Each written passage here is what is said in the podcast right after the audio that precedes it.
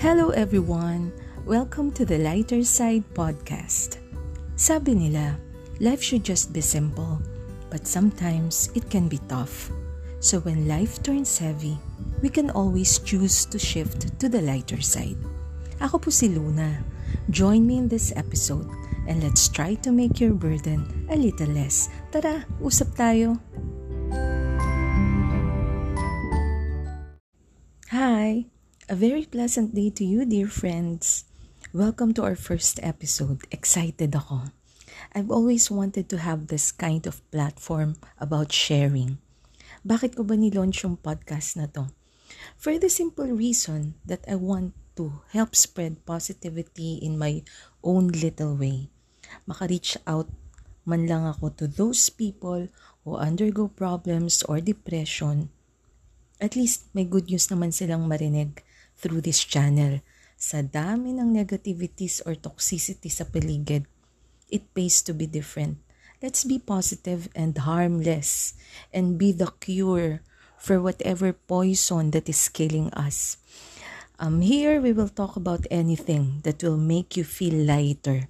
Kahit dilemma pa yan on your personal experiences right now, ang pag-usapan natin yung brighter side niyan. But let's not dwell yet on the serious issues. And I don't intend to be really serious here. I believe there are a lot of podcast channels about positivity and chill talks already. Pero hindi mo naman mako-cover lahat ng topic sa buhay eh. Sa dami ng pwedeng pag-usapan, 'di ba? So for our first usapan, I choose to talk about the power of mind. Bago gumaan yung pakiramdam natin, we need to learn first what makes us feel so heavy. And it is all because of our mind. Our mind is a major contributor to what we feel. What goes on inside our head, ano yung naiisip niyan, ano yung laman. Please remember, our feelings are our frequency feedback mechanism. Pag malungkot ka, it means you are having sad thoughts. Pag masaya ka, pakiramdam mo, then you have happy thoughts. Parang radio din eh. You, we very well know when do we listen to an AM frequency or an FM frequency. Pag usually, mga sounds or music or suabe yung pakinggan, that's FM frequency. But if it's my static na or mga news or commentaries, alam nating AM frequency yon. So, ganun din sa feelings feedback mechanism siya ng laman ng isip natin. If you feel so down and heavy, it means there are so many negative or sad thoughts going on in your mind. Kaya yung feeling na yan is a communication from the universe saying, Oy, warning na ha, you have to change your thoughts. You are manifesting something negative. So, importante din talaga ang self-awareness at hindi pwede puro emosyon ang pinapairal natin. That's why yung location ng isip mas mataas kesa sa puso, 'di ba? Analyze din tayo pag may time. And speaking of isip, that brings me now to our topic for today about mental principles. Kasi before we tackle serious issues in life, kailangan muna natin pag-usapan paano ba nagpa-process ang isip. And the first on the list on how the mind works is our mind gravitates in the direction of our dominant thoughts. Sa Tagalog, pumapaling ang utak natin o pumupunta siya sa direksyon ng pinakamadalas mo na iisip na bagay or pangyayari. Na-experience nyo na ba na yung pinakaiiwasan nyong minsan, yun ang mas nangyayari sa inyo?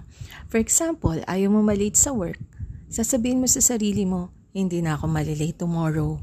Pero pagpasok mo sa office, nag-in ka pa din ng 8.01 or 8.02 as in late pa rin. Or kung single ka, sasabihin mo sa sarili mo again, ang gusto ko maging boyfriend yung hindi tambay. But you ended up having a boyfriend na tambay o walang work. Or nakaranas ka ba na bago ka lumabas ng bahay, sinabi mo, dapat hindi ko na maiiwan yung susi. But paglabas mo, naiwan mo pa din. The principle behind this is if you think about something, you move toward it. So even if you think about something you don't want, your mind will move toward it, never away from it. Kaya lagi kang late kasi ang isip mo nakafocus sa late. Ayaw mo malate. Instead na pumasok ka ng maaga. Nagka-boyfriend ka ng tambay dahil lang iniisip mo ayaw mo ng tambay instead na may stable job. Naiwan mo yung susi kasi ang nagmanifest na word is yung naiwan instead na maalala. Kasi nga your mind will move toward that thought. So think of that something that you want instead of something you don't want. Another example would be, you don't say to a child, oh, wag kang tumakbo ha, baka madapa ka. Kasi lalong papasok sa isip niya yung madapa. So mas malamang madadapa. Instead, say, dahan-dahan ka lang ha, lakad lang. So, mas malaki ang chance magdahan-dahan lang siya ng lakad. Our mind simply does not, cannot, and will not work on the reverse of idea. That's why in a basketball game, if the coach shouts, "Huwag ka mag-miss ng free throw ha," chances are lalong mamimiss yung bola. But if you shout, "Shoot that ball," mas higher ang chance na ma-shoot yon because his mind pictures the ball going inside the goal. So the lesson here is, again, Always think about what you want and not what you don't want. Positive thinking works because your mind dwells on the positive. Our second on the list is our subconscious. Yes, nag exist po ang ating subconscious mind. What your subconscious mind believes is what you get. Yung isip natin is like an iceberg. Familiar ba kayo sa iceberg? Isang siyang tipak ng malaking yelo sa ibabaw ng tubig. If you remember the movie Titanic, di ba bumangga doon yung barko kaya lumubog? So, um, since wala tayong iceberg sa Pilipinas, let's just use as a local example like the Taal volcano. Yung nakikita lang natin sa itaas ng lake, which is the crater of the volcano, represents the conscious mind. But what's hidden under. We all know naman that a volcano is like a mountain, 'di ba? Para siyang bundok. Yung hidden part na 'yon na mas malaki represents our subconscious mind. It is hidden but has the greater impact. All your conscious thoughts contribute to the building of your subconscious mind. Nung mag-aaral tayong maglakad, tumakbo, or kumain ng nakakutsara at tinidor, It took us a lot of conscious thoughts and effort. But over time, automatic na lang sa atin ang lahat kung paano kumain ng nakakubiertos, lumakad, or tumakbo. Our bodily functions, attitudes, and all our learned skills are programmed into our subconscious mind. Para ding nung nag-aaral tayong magpatakbo ng bike or motorcycle, sobrang conscious tayo at first kung paano mag-balance. Pero nung matuto tayo, madali na lang sumunod yung katawan natin. Even in driving a car, it seems complicated to be holding the steering wheel and stepping on the accelerator, brake, clutch, all at the same time. But when we learned how to drive, madali na lang pagsabay-sabayin kahit nga nakikipagkwentuhan ka pa sa katabi, di ba? Another example would be yung mga typist o yung mga mabibilis dyan mag-type. They can hit 5 keys per second with their eyes shut using their subconscious mind. But they cannot consciously tell you kung paano yung pagkaka-arrange ng mga letters sa keyboard unless they put their hands on the table and pretend to type. Fascinating, di ba? If our conscious mind is the source of thoughts, our subconscious is the source of power. It contains our programs for walking, talking, solving problems, healing your body, saving your life in times of danger, and much more. Yung subconscious programs mo ay responsible for your success and failures. Hindi na mahalaga kung ang pinaniniwalaan ng subconscious mo eh totoo o hindi. Ang sigurado tayo dito ay aanihin mo yung resulta ng inilagay o tinanim mo sa inner program ng isip mo. If you program success, you will reap success. If your thoughts often entertain sickness, your subconscious will accept sickness. Hindi mo man sinadya or in-expect na magkasakit ka, but your subconscious made you vulnerable to sickness. Kasi nga, yun yung nakaprogram. unless i-reprogram mo to being healthy. Huwag na tayo lumayo. I will take myself as a case in point. Ako talaga, three times a year, nagkakasipon or ubo. Parang every four months, nakaprogram yun sa katawan ko in the past. Pero for the last two years, since nung nagka-pandemic, I never had cough or cold incidents. Why? Kasi nireprogram ko na yung isip ko to be healthy. Of course, I also made some lifestyle changes like konting exercise, I took vitamins and never miss on it, I eat healthy foods, I took flu shots every year. So, pwede naman pala talaga. Unlike before, kapag nagbago yung season, nako, inaabangan ko na yung sipon ko or ubo ko. But now, I just tell myself, be healthy, rain or shine.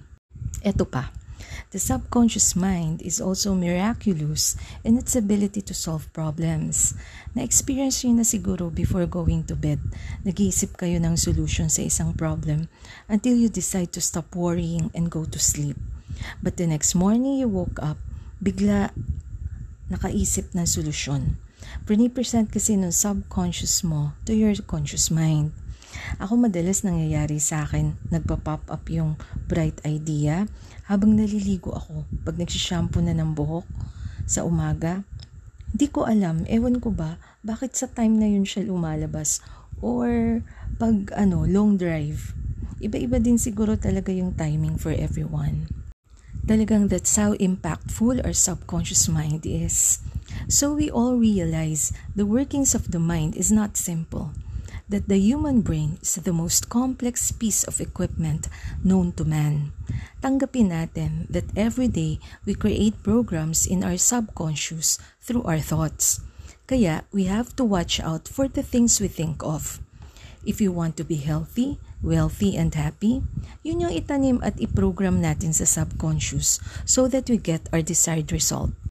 Our next in the list of mind principle is about imagination and mental rehearsal. According to Albert Einstein, imagination is more important than knowledge. During our first six years of life, it has been estimated that 70% of our learning ay doon nangyari yun ang panahon that our ability to absorb new things was so high. And that was also the time when our imagination was most fertile. Kailangan natin ng imagination to learn quickly and easily. And that's why we need to maintain a healthy respect for creative imagination to stimulate and develop it throughout adulthood. Ibig sabihin, imagination is the key to all learnings and problem solving. Wala tayong Einstein and Edisons of this world kung hindi sila nag-imagine. Lahat ng ginagamit natin ngayon sa paligid na nanahahawakan from the simplest to the most complex, from a ballpen to a cell phone to a laptop, lahat ay produkto ng imahinasyon. Imagination rules the world. A good imagination is important for good memory. This is one reason why older people often have bad memories. Kasi nag-stop na yung mind nila mag-create ng pictures na magsistick sa isip. So wala nang ma-recall na information kaya nagdi-deteriorate ang memory nila. A good imagination is also essential in order to relax. Lalo na ngayong panahon ng pandemic, mahirap mag-mobilize kaya nag imagine na lang tayo ng beach o mga bundok, magagandang tanawin, halaman, bulaklak, sariwang hangin, mas madaling makarelax pag active ang utak mo sa pag-create ng magagandang picture.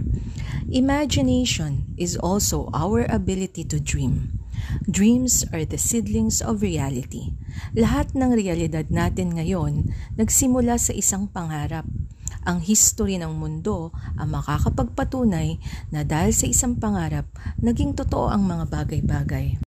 Pag-usapan naman natin kung paano yung imagination mo makakapag-improve ng performance mo sa lahat ng gagawin. Ito yung tinatawag na mental rehearsal. Dati, Many people would believe that the only way to improve a skill is to physically practice. Not so. Practicing in our imagination gets outstanding result. The fastest way to improve at anything is to combine physical with regular mental practice.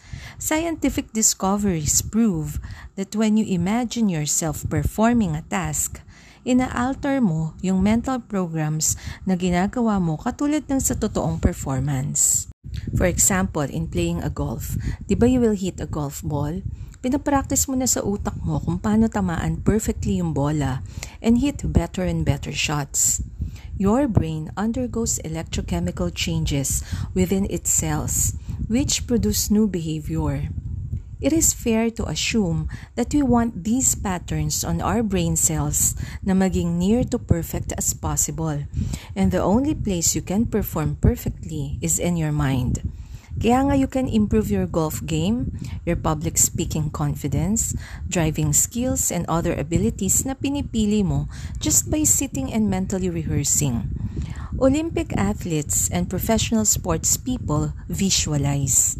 Kaya madalas natin sila nakikita in the field with their eyes closed or taking a pause and deep breath before their performance. Kasi busy sila implanting patterns of brilliant performance into their subconscious minds. Of course, actual work and practice ay very important pa din. I just want to stress the fact that visualizing perfect end results helps us to realize our potential much sooner and with less effort. The last mental principle is our mind is a magnet. Please remember, dear friends, that you are in control. You decide what you think, you decide what you put in your mind, and so you know what you get back. We get what we expect, we attract what we fear. Kaya may tinatawag tayong law of attraction Naranasan nyo ba minsan na kumakanta ng old song sa isip mo? Or any song, then biglang narinig nyo na pinagtugtog sa radyo? Or may naalala kayong tao, tapos after a while, bigla na lang tumawag or nag-message? Or yung gustong-gusto mong sasakyan or bahay, years later, nasa mga kamay mo na. Minsan din may mga kinatatakutan tayong bagay o pangyayari na sa kakaiwas natin lalong nangyayari.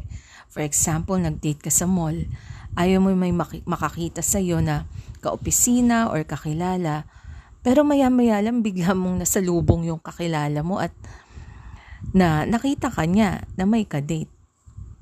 To some people, pwede ang tawag nila dito ay coincidence. But there is something greater at work here. Your mind is a magnet and you attract what you think. The principle of magnetism and attraction we observe in the physical world na pag-aralan naman natin sa science about magnets, diba? North Pole and South Pole. These are also at work on the invisible plane. Yung mind's power to attract can be explained scientifically similar to radio waves. Diba? If radio waves can pass easily through wood, brick, steel, and so-called solid objects, bakit hindi in thought waves? We can see thought vibration in a similar light. In thought waves, pwede siyang maging higher oscillations and affect molecules of solid objects. A thought is not a nothing, but a something. Para maisip mo, it must exist. It must be a thing. And it is a thing with an energy of its own. Kaya nga the law of attraction is as real and as powerful as gravity and electricity. Again, because our mind is a magnet, we attract what we fear and we get what we expect. So let's properly use our mind. Tayo ang may control nito. Let's discipline our thoughts because we magnetize into our lives whatever we hold in our thoughts, right? So, there you go, folks. I just shared with you the different mind principles that we can apply in our everyday lives. Let's try our best to live happily. Gawin lang natin simple ang mga bagay. Simulan natin sa magandang pag-iisip. Sa buhay, laging two sides. Pag may dilem, may liwanag. Kung may tag-ulan, may tag-araw. Kung may mabigat, may magaan. Let's choose the lighter side. Until our next episode, This is Luna. Sabay-sabay po tayong mangarap ng maganda, masaya at magaang buhay. Bye-bye!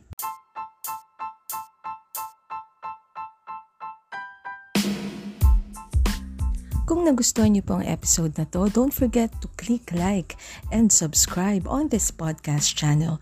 And for your comments or suggestions, you can check out my Facebook page, Lighter Side. You can also send me message on my messenger or write to my email, the underscore lighter side at yahoo.com. Let's grow our community of happy minds. God is good and so is life.